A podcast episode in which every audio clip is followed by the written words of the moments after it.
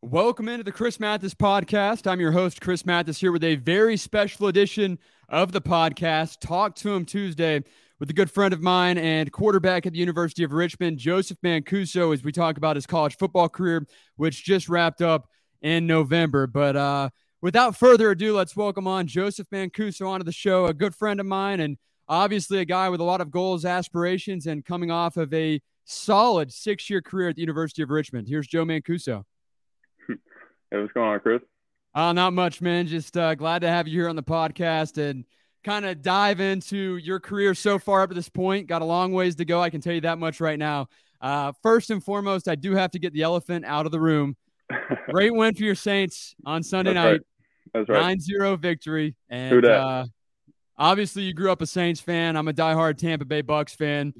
Um, you know, it was a tough loss, but I'm gonna wear it on my sleeve, and obviously I got on my shirt too. So uh, tough loss there, but good win there for the New Orleans Saints. And I know that um, you've always been a diehard Saints fan since way back. You're from Louisiana. Um, back in second grade, Hurricane Katrina hit your area where you grew up in Louisiana, and you moved to a small town in North Georgia, and then the rest is history. I mean, truly, the rest is history. So you followed Drew Brees his first year with the Saints, and then he had a lot of success there, uh, not only with the Saints organization, but with the city of New Orleans, too. He brought a lot of pride, a lot of energy, a lot of optimism for the entire city, the entire state, even the nation that was all pulling for uh, Louisiana to get back up out of the dumps after an unfortunate situation. But uh, talk about what Drew Brees meant to you growing up as a kid and, also throughout the years as you got older too became a quarterback high school wise and then also uh, collegiately too Yeah, well, first off, appreciate you having me on the show. It's been pretty awesome to see your progression progression throughout the years, and now we're doing this podcast, so it's pretty awesome to see. Um, I'm glad, happy for you, and I'm glad I can be on the podcast with you. yeah Um, man absolutely Yeah, who that? Who that? Also, second of all, you know, had to had to throw that out there. Go Saints. Um, but with Drew Brees, yeah, I mean, he was a huge inspiration, especially for the whole city. I mean, when the hurricane hit, it was obviously like a devastating time for everyone, and then to have him and to have a winning team, and for a couple of years, it kind of boosted the morale of the people and the, the people that lived in New Orleans because it was such a such a bad event that happened, and I'm just I'm just happy that they got through it and they're continuing to get through all that stuff that that's happening down there. But um, yeah, Drew Brees is huge inspiration for me. I mean, one of the reasons I changed my number to number nine, as you can see right here on the shirt. Uh, but I was number 12, and then I guess for I guess you could say that was for Tom Brady. But then I switched up around middle school, high school to number nine, so kind of influenced me there. But so he's been a big influence in, in my life, and he's definitely been he's been an influence on a lot of people's lives for sure. Oh no doubt i'm glad that you did shout out tom brady there for a second you know you got goat then you got baby goat right there but That's right. Anyway, so let's flash back for a second and talk about Joseph Mancuso. For those of you that know Joe collegiately and you know as a young adult, obviously an adult now, getting ready for hopefully bigger things post college football. But you got your first ever varsity start, your second year sophomore season at Union County High School in North Georgia, and I mean the rest just stacked up for you. You dominated. You took over, obviously. Uh, helped lead the Panther football program to a lot of wins, a lot of success, a lot of success there. Over 10,000 total yards and three seasons as a starting quarterback at Union County High School, 109 touchdowns uh, in just three years. So my question is for you is how does a small town kid and Joseph Mancuso from a small town in North Georgia end up playing college football with a Division One program at the University of Richmond? Uh, yeah, I mean, I don't know. It's been a long journey through rec ball, through middle school ball, junior high, ju- junior varsity, then the varsity ball, then the Richmond. It's been a long journey. Just thankful for everybody that's been there with me. Um, so to start out, I mean, I didn't always play quarterback. I, I started out, I think it was when I was younger, I played offensive line because I guess I was one of the bigger guys, help protect the quarterback, you know. And then they moved me to tight end because I was got a little more athletic as I was getting to what, like age eight or nine, whatever. Um, starting to play tackle football, and then I think it was when I was 12 years old, maybe. We started. I was just throwing the football around pre-practice, and some of the coaches had recognized that I kind of was slinging it a little bit, so they let me try out. And we, me and the starting quarterback had switched. So it was when I was when I was 12. So it was like, whatever, I'm just gonna play, do whatever. and it was just when the spread was starting. So they were, so once I, they saw that I could throw a little bit, they put me back there at quarterback, and the rest was history. We had lethal lethal rec ball years, so it was a lot of fun then. And then moving into middle school, I didn't start seventh grade year, and then started eighth grade. I kind of sat behind those guys, and I was a little intimidated by the size. I'm not gonna lie, when I was a seventh grader, looking at these eighth graders, like damn. But went to high school, sat behind T. Bentley or Solly Bentley. I don't know if you remember him, but sat behind him, and then me and Ralston were competing for Ralston Drake. We were competing our my sophomore year. I think it was his junior year, and then ended up getting that job and putting up those putting up those numbers that you had mentioned. But a lot of fun those those first couple years and leading into high school. Definitely felt like I left my mark at Union County, which I'm, I'm thankful for. I'm thankful for everybody that had a had a part in that. Obviously, you had a huge part in that, and calling almost all of the games. Um, I'm thankful that the University of Richmond was the team that reached out. I mean, I didn't have many offers coming out of high school. I, I literally just had University of Richmond. I had schools looking at me, but it was like the only one that offered me, the only one that pulled the trigger was University of Richmond, and that happened later on in my senior year. So I'm, I'm thankful for everything that's happened and what, what's continuing to happen, and hopefully the next stage of my life. Oh, yeah, absolutely. Again, talking with Joseph Mancuso here on the Chris Mathis podcast, a very special edition of the podcast, first ever guest on the show. So it's an honor for me to be able to talk with you on the podcast and for you to be the first one. I'm glad we could uh, set That's this an honor up. for me, bro. That's an honor for me. That's awesome. I'm glad, I'm glad I can get on here. Oh, yeah, absolutely. So, Joe, uh, you know, you go on from being the top guy at Union County High School for three years, set a lot of records, and obviously you're still progressing. You want to play college football. You go on to the University of Richmond. In your first three seasons, I believe, you're kind of a student of the game. You're trying to just pick up some things. You're not really getting much playing time, if any at all. But you're sitting behind a solid quarterback, a Richmond legend, Kyle Lauletta, who ended up getting drafted in the fourth round of the NFL draft back in 2018. So, what was your approach mentally those first couple of years where you're honestly riding the bench, you're in the film room, you're trying to pick up on strategies, trying to read coverages, and just trying to be there, a great teammate? What was your mental aspect and your approach to your job at that point in time? Shoot, I mean, it was it was hard when I first went in there from playing a lot at Union County to going there and not play, being like I think I was like fifth or fourth string guy. it was it was definitely a tough time mentally.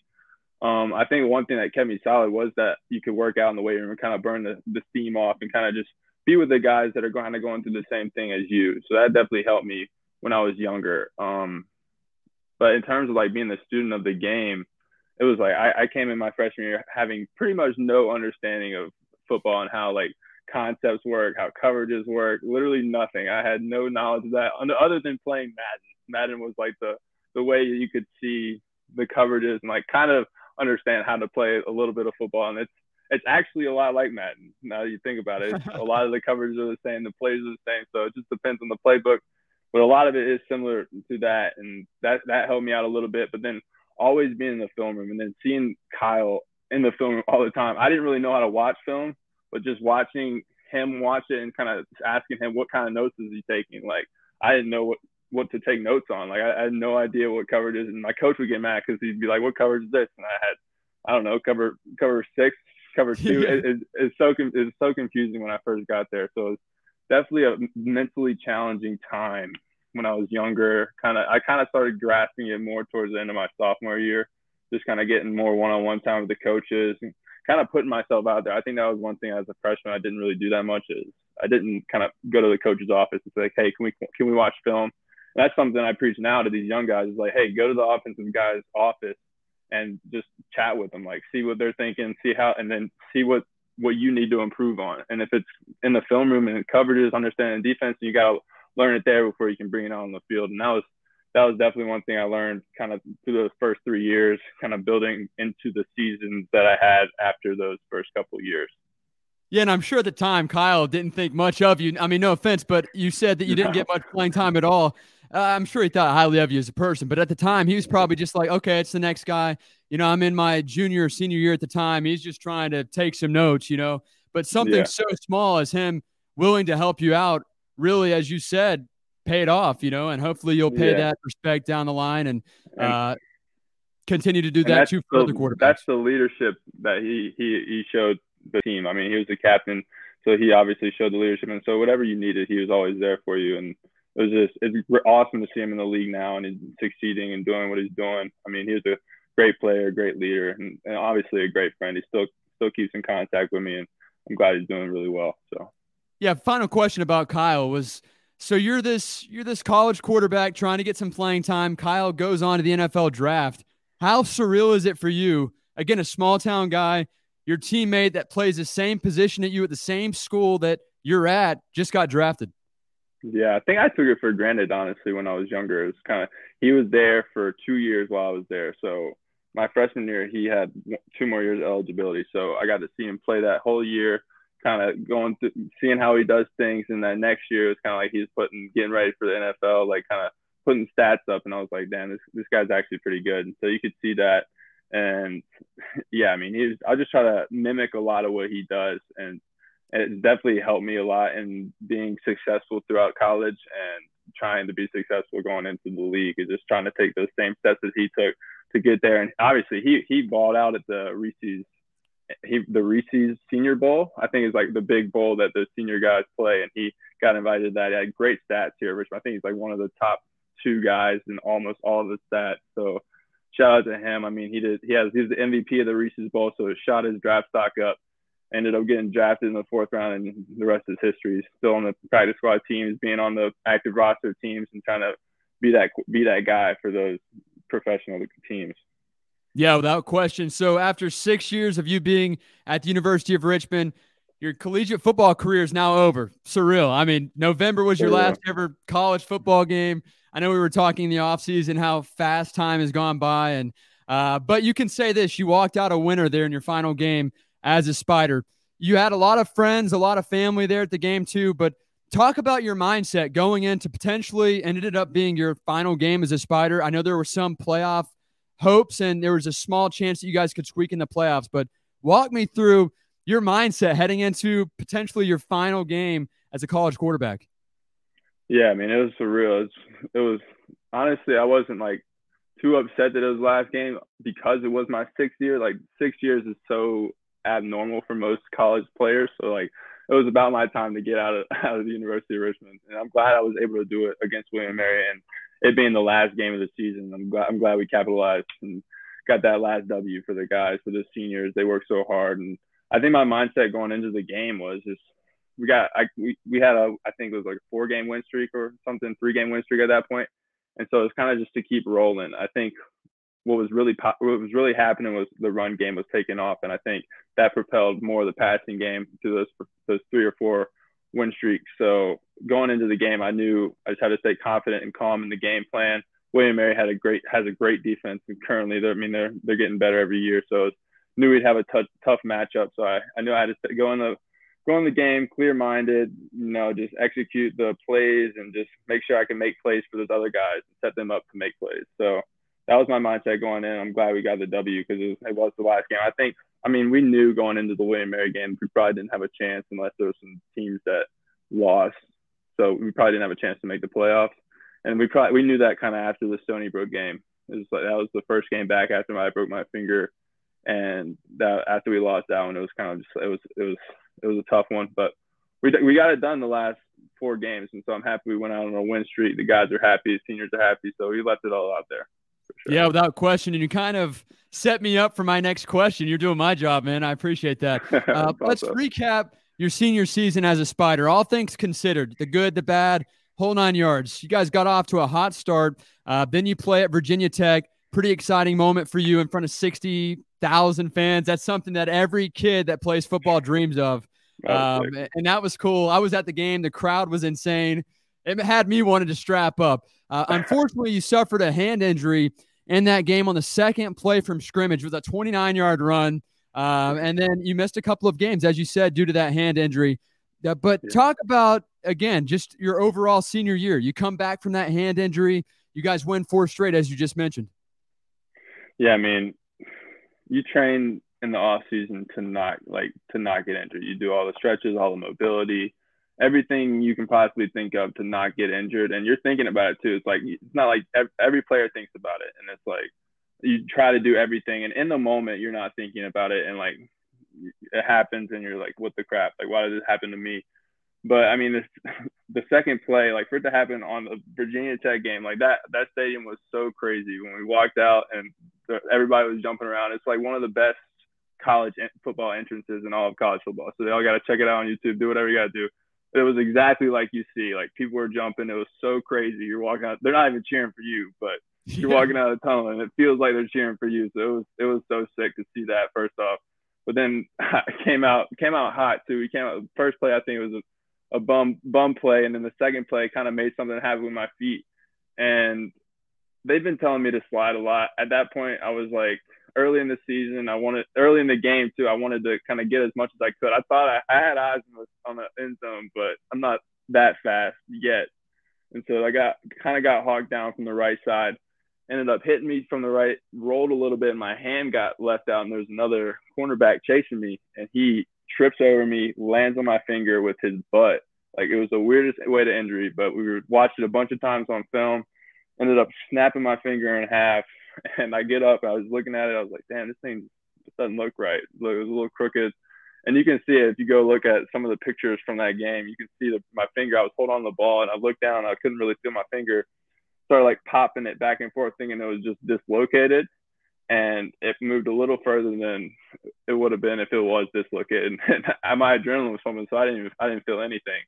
So I, I, was like, I probably can't throw this. Walked off to the sideline, sat down, got a little injury timeout. The doctor came out, started feeling it, said it's broken, and went to the sideline, got the X-ray, and that's when it kind of hit me that it started hurting a little bit. But I mean, everything happens for a reason. Like we had a lot of adversity points throughout the whole season. It's not just me. I mean, the, everybody's faced those. Everybody's faced adversity points sometime in their life, and that was just one of the one of the times where I had to battle through it. And I'm glad I was able to get back to the last couple of games for sure. But yeah, you talk about that injury and that moment in which you're like, hey, I can't throw the ball. It was your throwing hand, index finger. I mean, if it was the other hand, there was a shot that you could have played. Or oh yeah, we're clubbing it up. Oh yeah, for sure. But walk me through, and I know it's it's not fun to talk about, but walk me through your mental approach to that, knowing that hey, this is my sixth year, my senior year.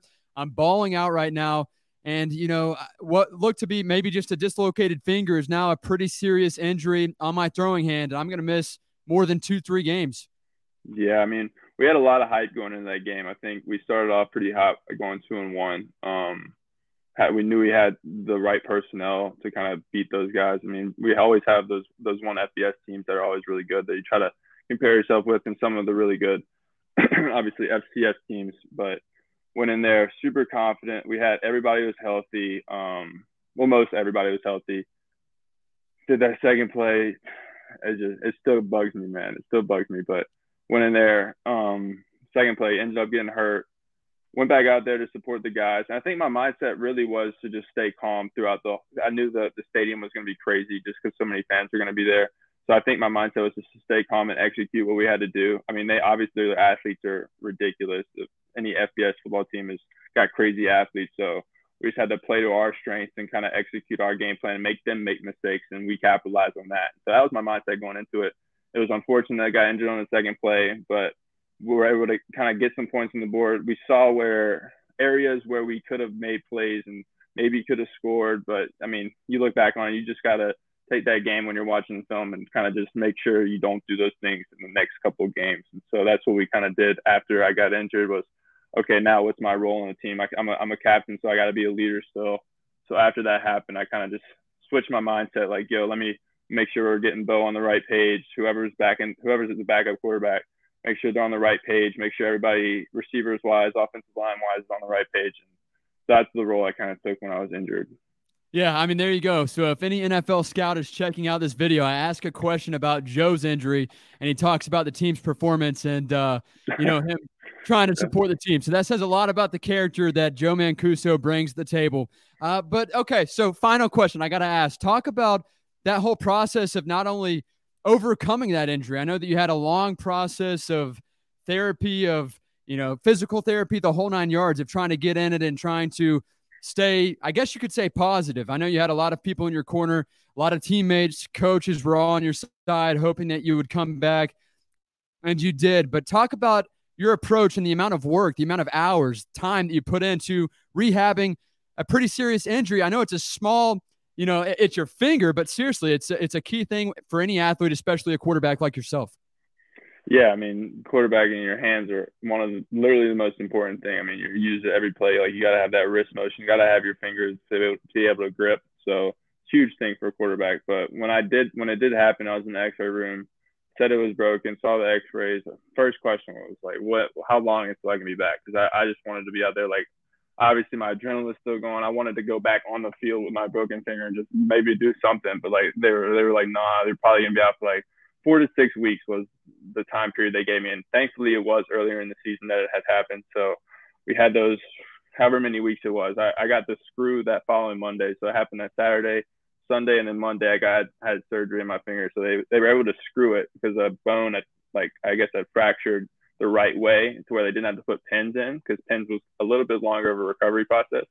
So they were able to screw it kind of right through my knuckle and it kind of lines up about right here to about the end of my finger and yeah, I mean that that definitely helped the recovery aspect of it because they were able to once that first week of after the surgery kind of was I was doing as much movement as I could, but then we started doing like rehab and therapy at the hospital with the different uh, occupational therapists and just getting my grip strength back, getting that motion back, and it took a it took a couple weeks. I mean, it took a full two weeks for me to actually make a fist. So I'm still honest. I'm still getting my grip strength back, but it took me two weeks to get back. And th- thankfully, it was a lot faster of a process than they had said. So it said four to six, and I was able to kind of get it through that Virginia Tech week.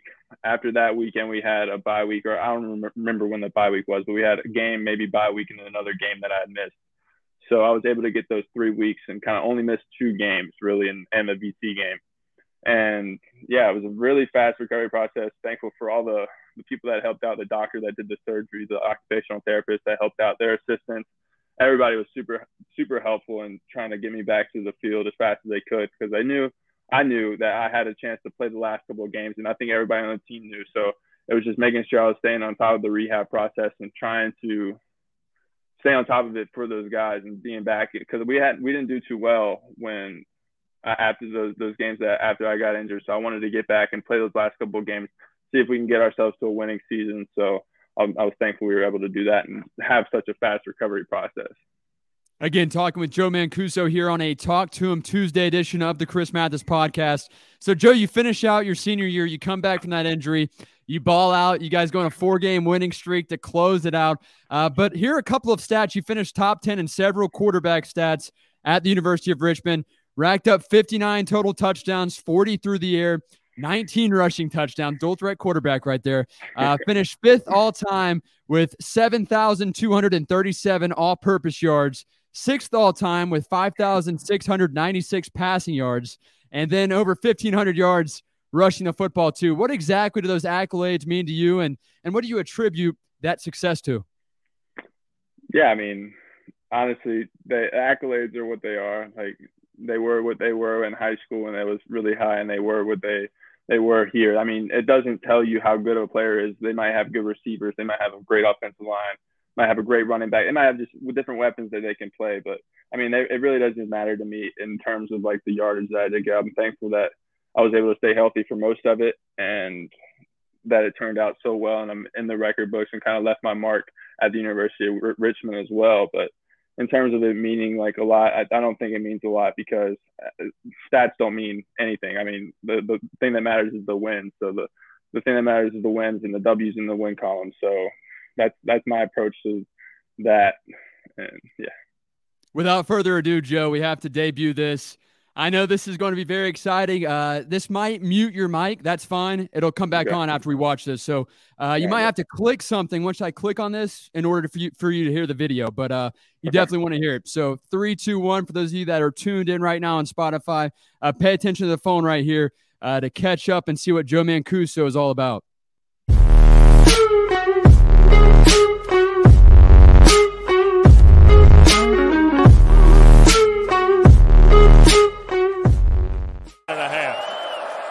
Mancuso fakes the handoff in trouble, breaks free, can run. First down, 40, 45, midfield, took a shot. He's the physical runner.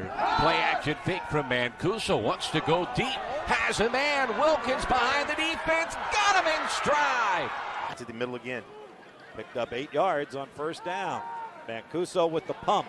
Mancuso with the throw for the end zone. He's got Fuller, and the Spiders have six more. Here comes the run. He gets a block from Johnson, and there goes Mancuso to the house. Touchdown, Joe Mancuso.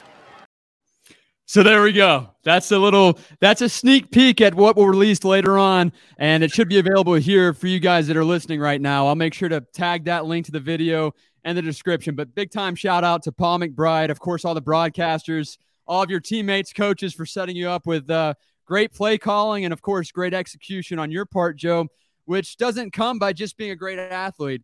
You have to put in the work. So talk about your preparation throughout a week in order to be ready for a game. I mean, you can go as in depth as you'd like in terms of, hey, you know, I watched probably 10 hours of film or I was working out this amount of times per week. Talk about your preparation in order to go out there and dominate on any given Saturday. Yeah, I'll give you a pretty detailed like list of what I did throughout the like film and pregame week, but that that that little highlight reel was pretty sweet. That was the first time I've seen it. I know Paul just texted me a little while ago. He said it made something, so I definitely want to check it out after this and I'll click on the link for sure. Uh, but throughout the week, yeah, I mean, we start off Sundays after that game week or Sundays before the first game or whatever.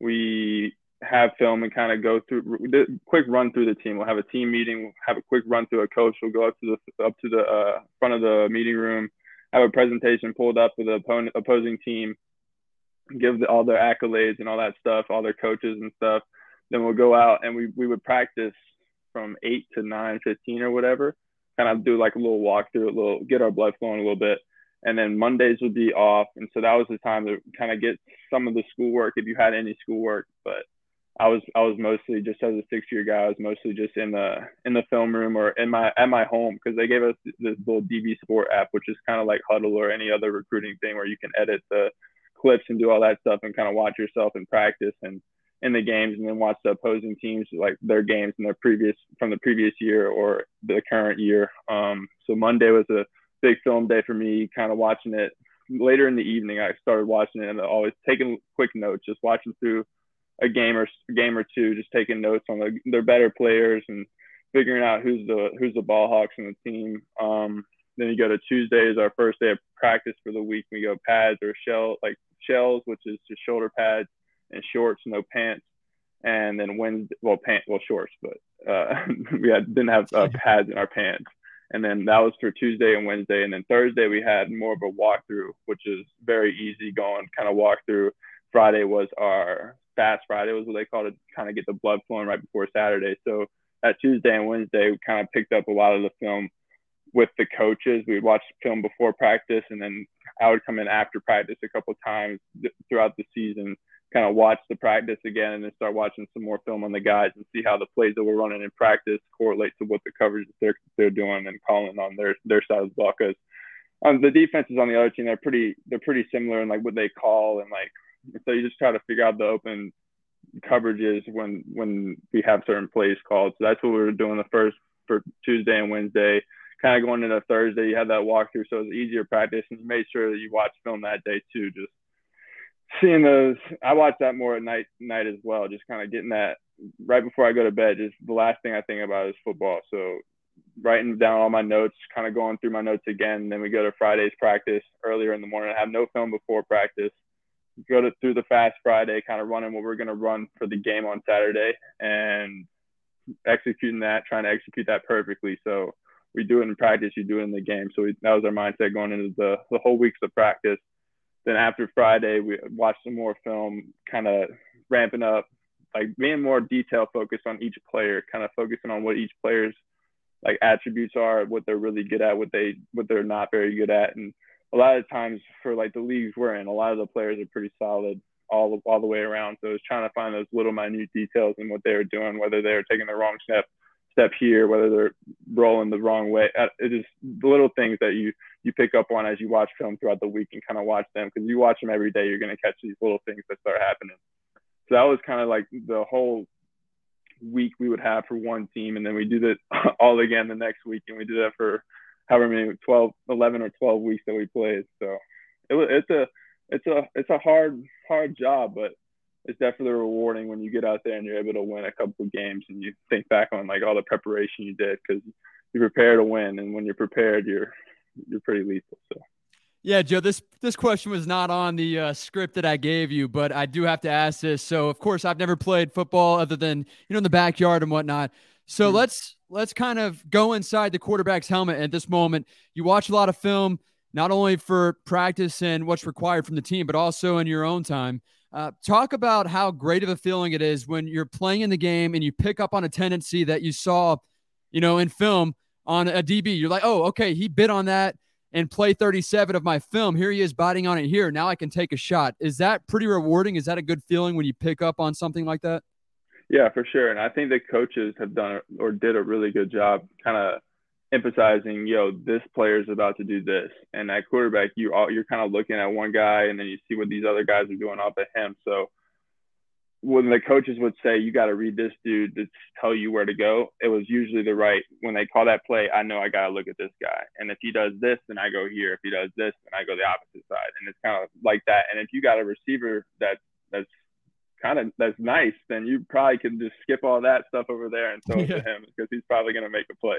But that's that's the easier side, and so when you see those coverages in in the film room and you're able to kind of mimic that in practice, and then when it happens in the game, you've already seen it however many times you practice it. So it becomes pretty like it's just second nature when you're in there and you know when he does this, I gotta do this. When he does this, I gotta do this, and just make sure that timing's right. And that's what we kind of do throughout the practice that we have. We make sure the timing's down and make sure that we're prepared to go out there when because it's a little it's a lot faster than we usually face in practice. So kind of have to ramp things up when you're in the game. And towards Fast Friday, you're starting to get that game speed, kind of mimicking those in game plays.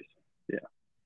How superstitious are you as a as a football player, aside from you know your own personal life and whatnot? But in terms of football, are you a superstitious guy? And hey, you know, I've I've wore this pair of socks three weeks in a row. We've lost all three. We've won all three. Or hey, you know, I I tend to I have noticed you do slide up your socks quite often after you get hit. Talk about if you have any superstitions and if you would say you're a very superstitious football player or not.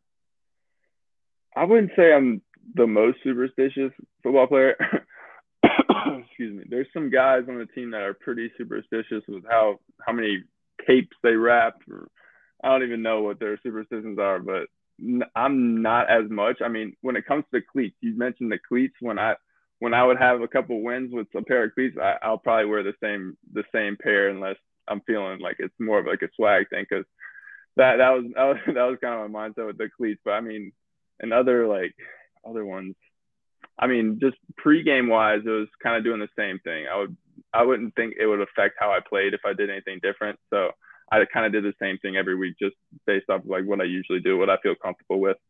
Um, trying to just stay, get the blood flowing, but not get it too much where I'm just juiced out by the time I get on the field. So that was my mindset. I wasn't the most superstitious, like in the songs that I listened to before every game, how many tape I, tapes I wrapped on my wrist, but I, I tried to like keep the things the same, so my mindset was pretty even keeled throughout the whole pregame process.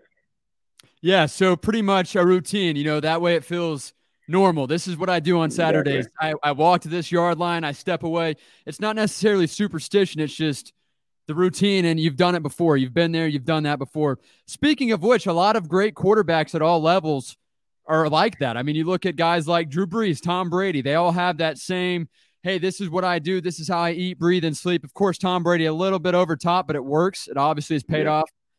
Which guy or which guys in the NFL have you tried to learn from or tried to listen in on their interviews and pick up some things from? Whether it be something as small as, you know, hey, I need to watch more film, or hey, I should change my diet, or hey, you know, if I'm the first guy there, the last to leave, you know, that usually translates into uh, success as well.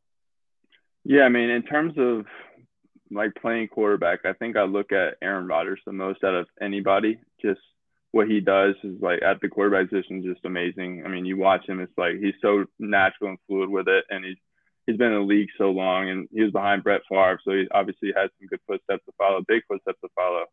And for him to come in and do that, and then continually succeed, is just amazing. And he's a crazy gunslinger, so physically and like playing quarterback, I'm trying to look at the mechanical things that he's doing and try to change up maybe some some ways I'm throwing. Maybe I'm throwing my back hip a little bit. Maybe I'm stepping a little bit further than I want to to get the power. Just trying to do these little detailed things to make a change in the throw. But I mean, I think in terms of like outside of football and like trying to stay healthy, I think obviously Tom Brady is very, very healthy guy. Kind of, he's been in the league. I mean, he's what 44, 45 years old, been in the league forever. So he knows how to stay and do those longer duration periods and kind of keep his body being able to do that. And it's not putting 600 pounds in your back. It's stretching, doing a huge emphasis on stretching, making a huge emphasis on your core.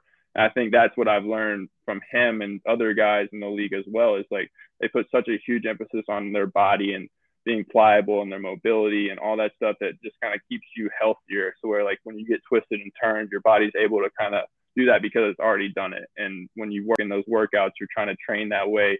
So when you're in those weird positions, you try to not be in those weird positions in the first place. But when you are, you're kind of more able to take the the grunt of the hit because you've been in that position before and you're pliable and you're mobile enough to take those hits. And so that's one thing I've kind of picked up on is being more pliable, not worrying about how much I can squat or bench, and it's worrying about more how, how the longevity of my season and being healthy throughout. And it's unfortunate that I ended up bro- breaking my finger as the one injury that stops me. But I'm, well, yeah, it, it didn't stop you. Just put a pause in the yeah, put a yeah, pause put a pause.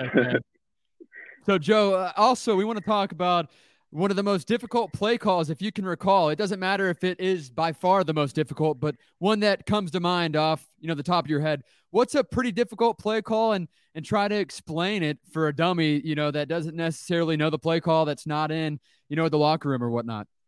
Okay, I can. I don't really have the difficult play call. We try to simplify a lot of the things that when you're when you're back there and you're kind of talking with the offensive coordinator, some guys are able to process things differently. And usually, most of the time, it's when it's simplified. And so, when we don't have 50,000 words and I'm saying in the huddle, it's easier to remember, like, oh, I got to do this on the one word. I'll say one word, you do this. But what we do in the huddle is I'll say, we'll, we'll say whatever to get everybody's attention. Then I'll say the play and then on, on whatever, on one or two, whatever.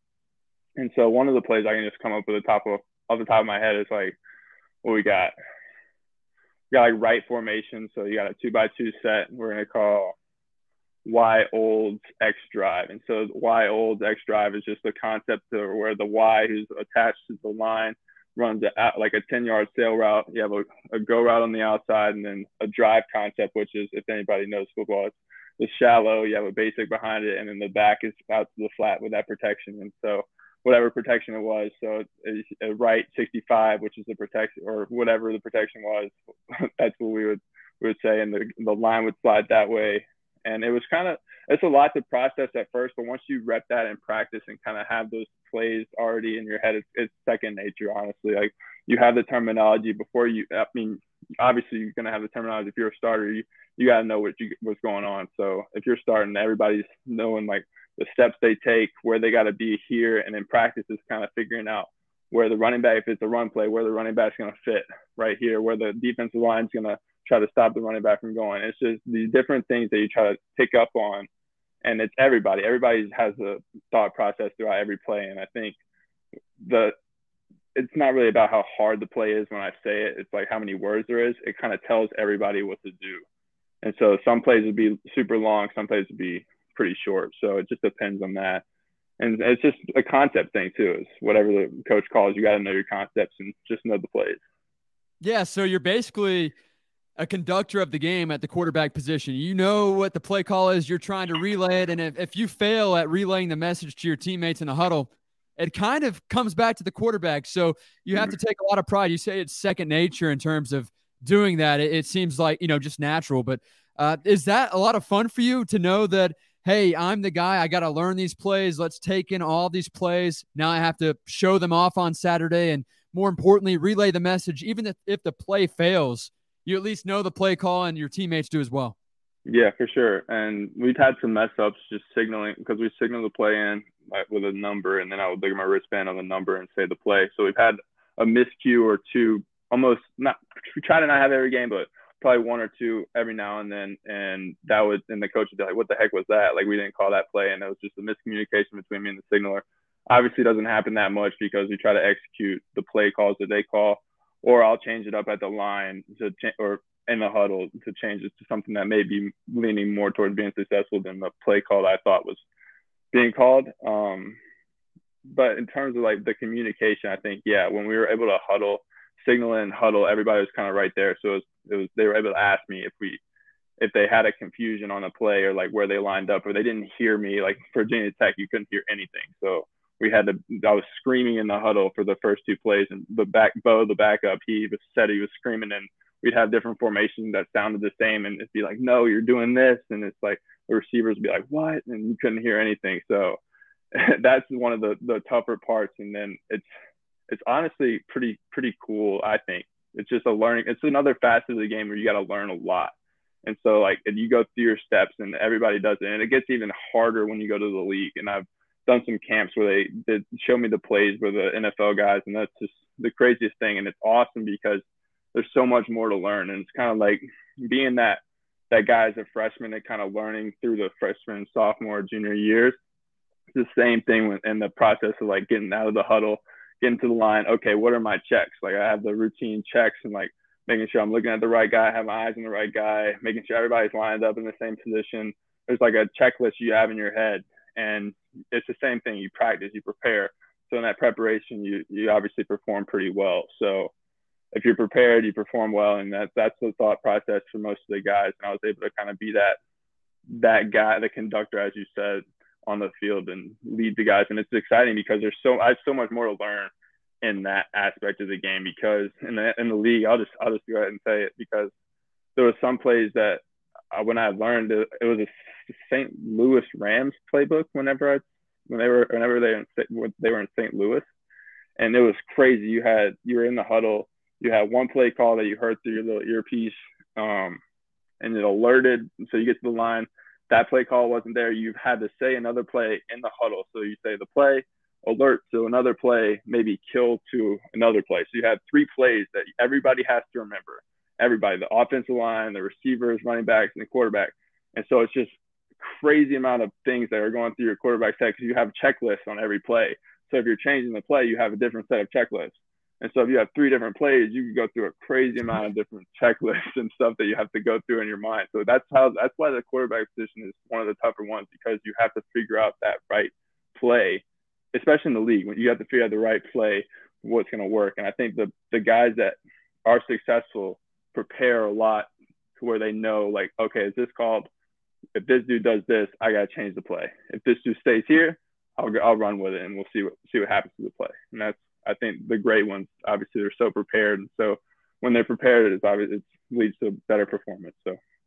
Yeah, without question, it seems like you're eager to learn more, and I think you're going to yeah, have an opportunity sure. to do so. And it's only to get going to get more fun as you guys do pick up more plays, as you do find some new formations new kills, like you say, because that's the fun part of football, in my opinion, other than wins and losses. Of course, winning is fun, losing really stinks, but it makes the winning worth it that much more. But in order sure. to have a decent game, you do have to know the play calls in and out. And that's what's going to be fun about football is that you continue to learn, you continue to build relationships with everybody.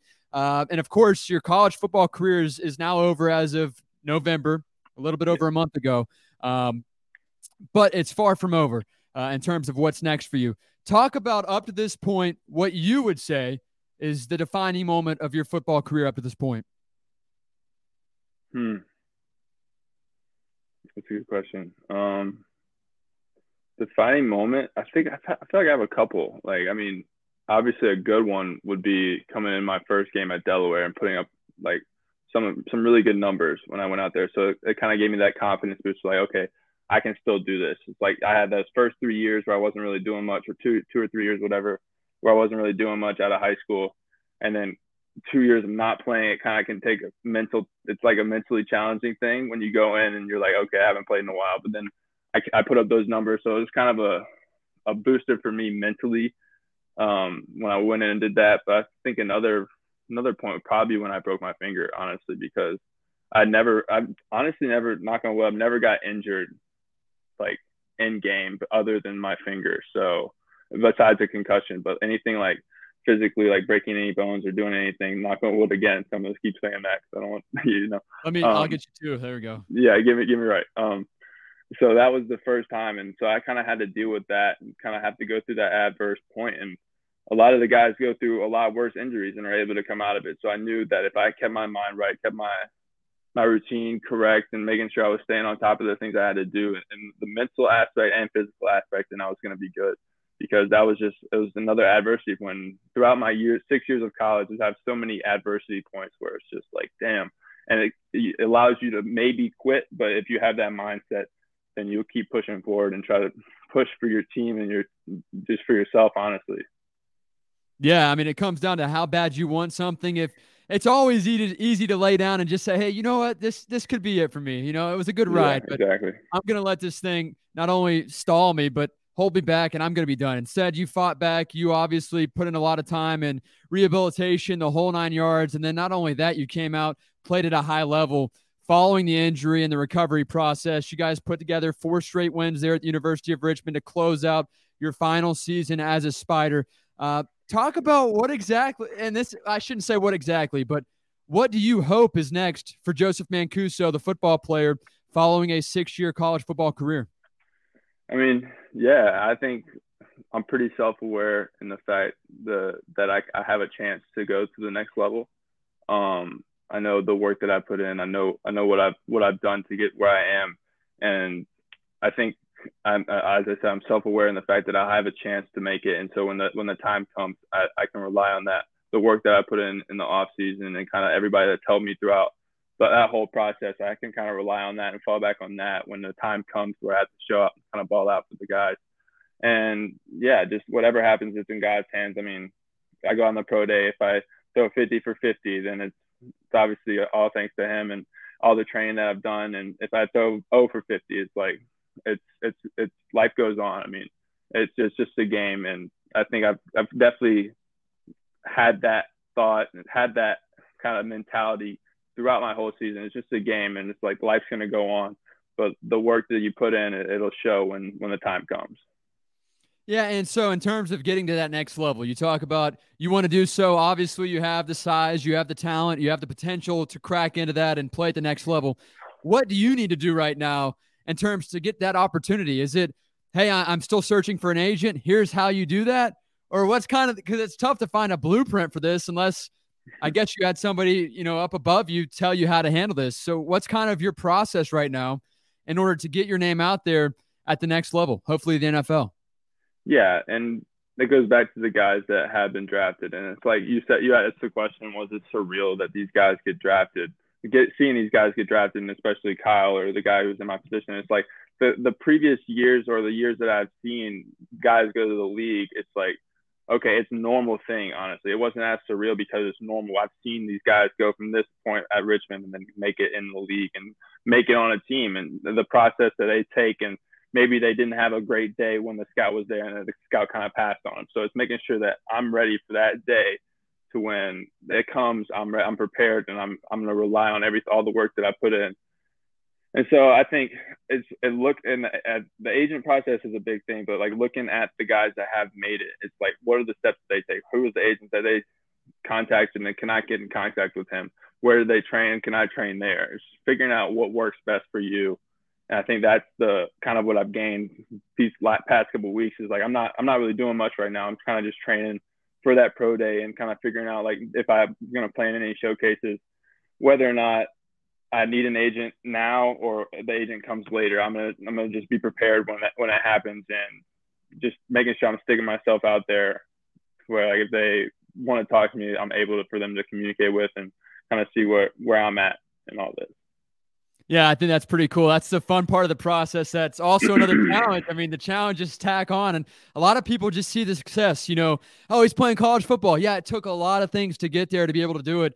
Oh, he's playing in the NFL, this or that, or hey, he's on a on a practice squad. There are so many different things that goes into that to just have an opportunity to do that. And and you kind of just talked us to uh, talked us through how you're going to try to approach that and how you're still trying to figure out your way through this whole process. But let's say a team reaches out to you and they say, How can you sell yourself to us to say, hey, you are the guy. You're the guy that we want to sign in no matter what the role is on the team. We want you. Sell us as to what Joseph Mancuso brings to the table, first and foremost, as a football player. Second of all, as a teammate that helps, you know, eh, whether it be scout team, whether it be, you know, uplifting or whether it be in terms of, hey, I got to step up and I'm going to play in this game.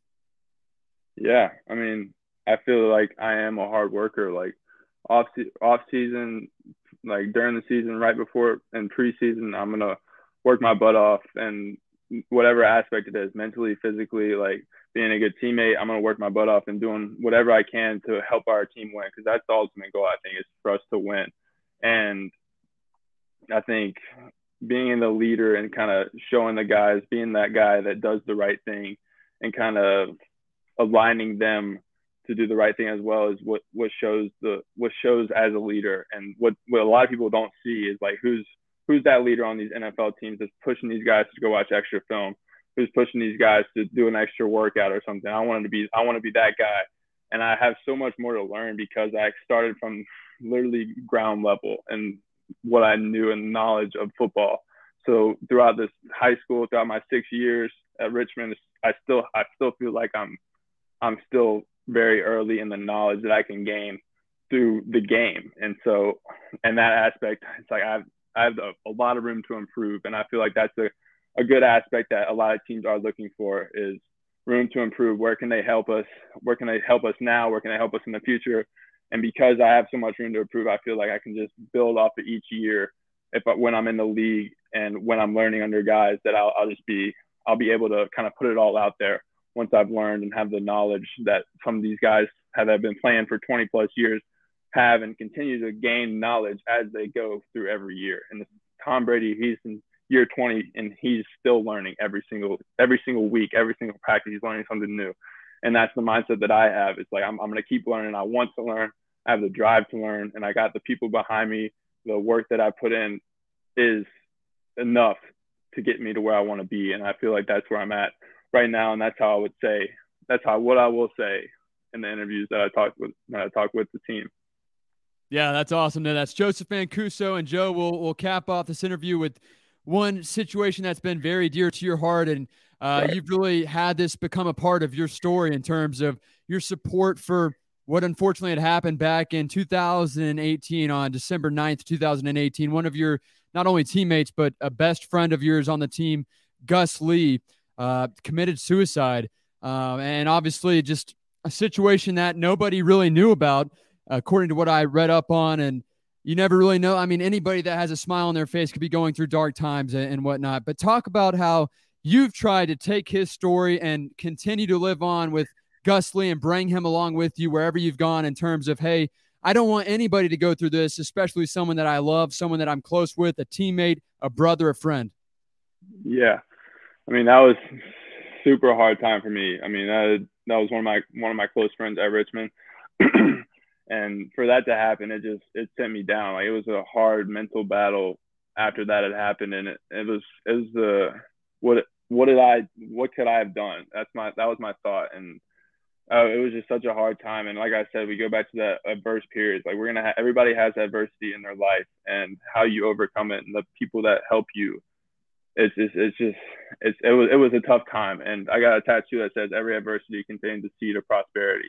And so when that happened, I kind of had that thought process after I was mourning for a little while, kind of just what, what what could I have done? I had that thought process that every adversity contains a seed of prosperity. I had to keep telling myself that when when this incident had happened, and it was like I, I need to be there for these i need to be there for everybody. I need to be there for myself too. Like that's the big thing that we need to focus on now is and i think it is be, becoming a big topic is mental health. And that's one of the things that i've taken and kind of used as my brand. And that's what this JM9 shirt kind of stands for. And there's another shirt for gus. His favorite team is the miami dolphins. So it's an orange and blue kind of color and it has the same design as this. And profits from that shirt go to the suicide awareness. So I'm just kind of trying to bring awareness through my brand to that at to the mental health aspect. And for it kind of added that seed of prosperity. So that adverse point contained this seed of prosperity and will continue to build up build through other seeds. It's like I'm gonna keep building my brand through that and th- through mental health and trying to be there for people, being there for myself, figuring out things, figuring out the self care that I need to do to keep my mental mental health in check. And that's mental health is what gets you to where you can have good physical health, where you can have a good life, be happy, and you just got to worry so much about yourself, like mentally have self care, and then push that on, not push, but like be there for other people when they need it. And that's that's one thing the message through my shirts. And I'm just, I'm, I'm a, obviously I was upset when it happened, but I'm, I'm able, I'm thankful for the opportunity that it presented, and I'm always going to be there for his family, for his friends, for everybody that whoever needs to talk. I mean, I'm obviously there, and I hope every all of my friends know that.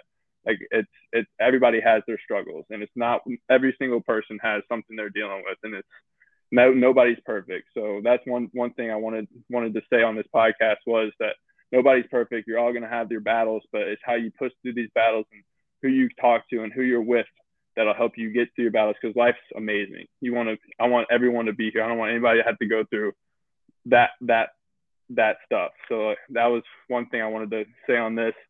And for anybody that is going through anything, it's like make sure you just reach out to someone. Like it's not it's not worth it. Just be sure you're able to talk to anyone. Anybody will talk to you. I mean, just reach out to your parents or anybody that you're close to. That's just I just I just urge everyone to do that if they're going through tough times and just being able to kind of talk, just being able to talk to someone that, that gets so much off your chest. And that, that's something that I've done. That's something that I will continue to do through therapy with therapists, whatever, to kind of keep my mental health in check. And you don't have to be afraid or worried about what everybody thinks about you. It's just make sure you're on what you have to do for your mental health. And that leads to better things in your life. Yeah, again, Joseph Mancuso and Joe, you kind of referenced there. You you asked yourself, what could I have done? And now you're trying to do something and you are doing it's what you're doing right now. Again, you plug your t-shirt and all 50% of the proceeds from your t-shirt sales go to the American Foundation for Suicide Prevention. Uh, so if anybody's interested in one of these t-shirts honoring Gus Lee, former University of Richmond student who uh, committed suicide back in 2018, a good friend of Joe Mancuso's, seemed to be a great guy too. All the stories that I've heard and read up on online. Go check out thedrippinice.com. Scroll down, find JM9 collection, and they've got several t-shirts there supporting Joseph Mancuso. More importantly, the orange and green one, the Miami Dolphin colorway, is the one for Gus. And 50% of those proceeds from the t-shirt sale goes right to that foundation, American Foundation for Suicide Prevention on mm-hmm.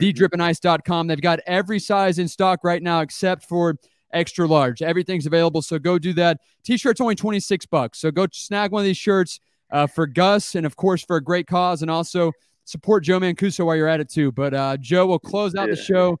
Uh, thanks for joining me here on the Chris Mathis podcast. It was an honor, man. And uh, at high expectations, like I always do, but it was better than expected. Dude, it was awesome to be on here. And I'm going to go back to what you just said. Shout out to Cole and Paul for making these shirts. Like, they did an awesome job with the graphics and everything. And it's just the message that I'm trying to send is that message that we just talked about. And it's not it's not about the money that we're making with these NIL deals. It's about what we can do outside of football to help other people. And so that's the main message I wanted in this shirt. And they were able to kind of portray that in the message and kind of into the the shirt itself. So I'm thankful for them and all the work that they put in to build the shirt and build the brand that that's helping me out a lot. Um, but dude, this podcast is awesome. I mean, obviously I'll get on here anytime you want. Like we can just chat whenever, but it was awesome to see and it's awesome. I appreciate everybody watching. Um, all the people that have helped me throughout high school, middle school, college, everybody that's helped me and everything, and everybody knows who they are. It's just, dude, it's, it's awesome to be on here. I'm just, I'm glad I can get on here. Actually, this is my first, I think my first ever like video podcast that I've ever done. So I'm glad it was with you.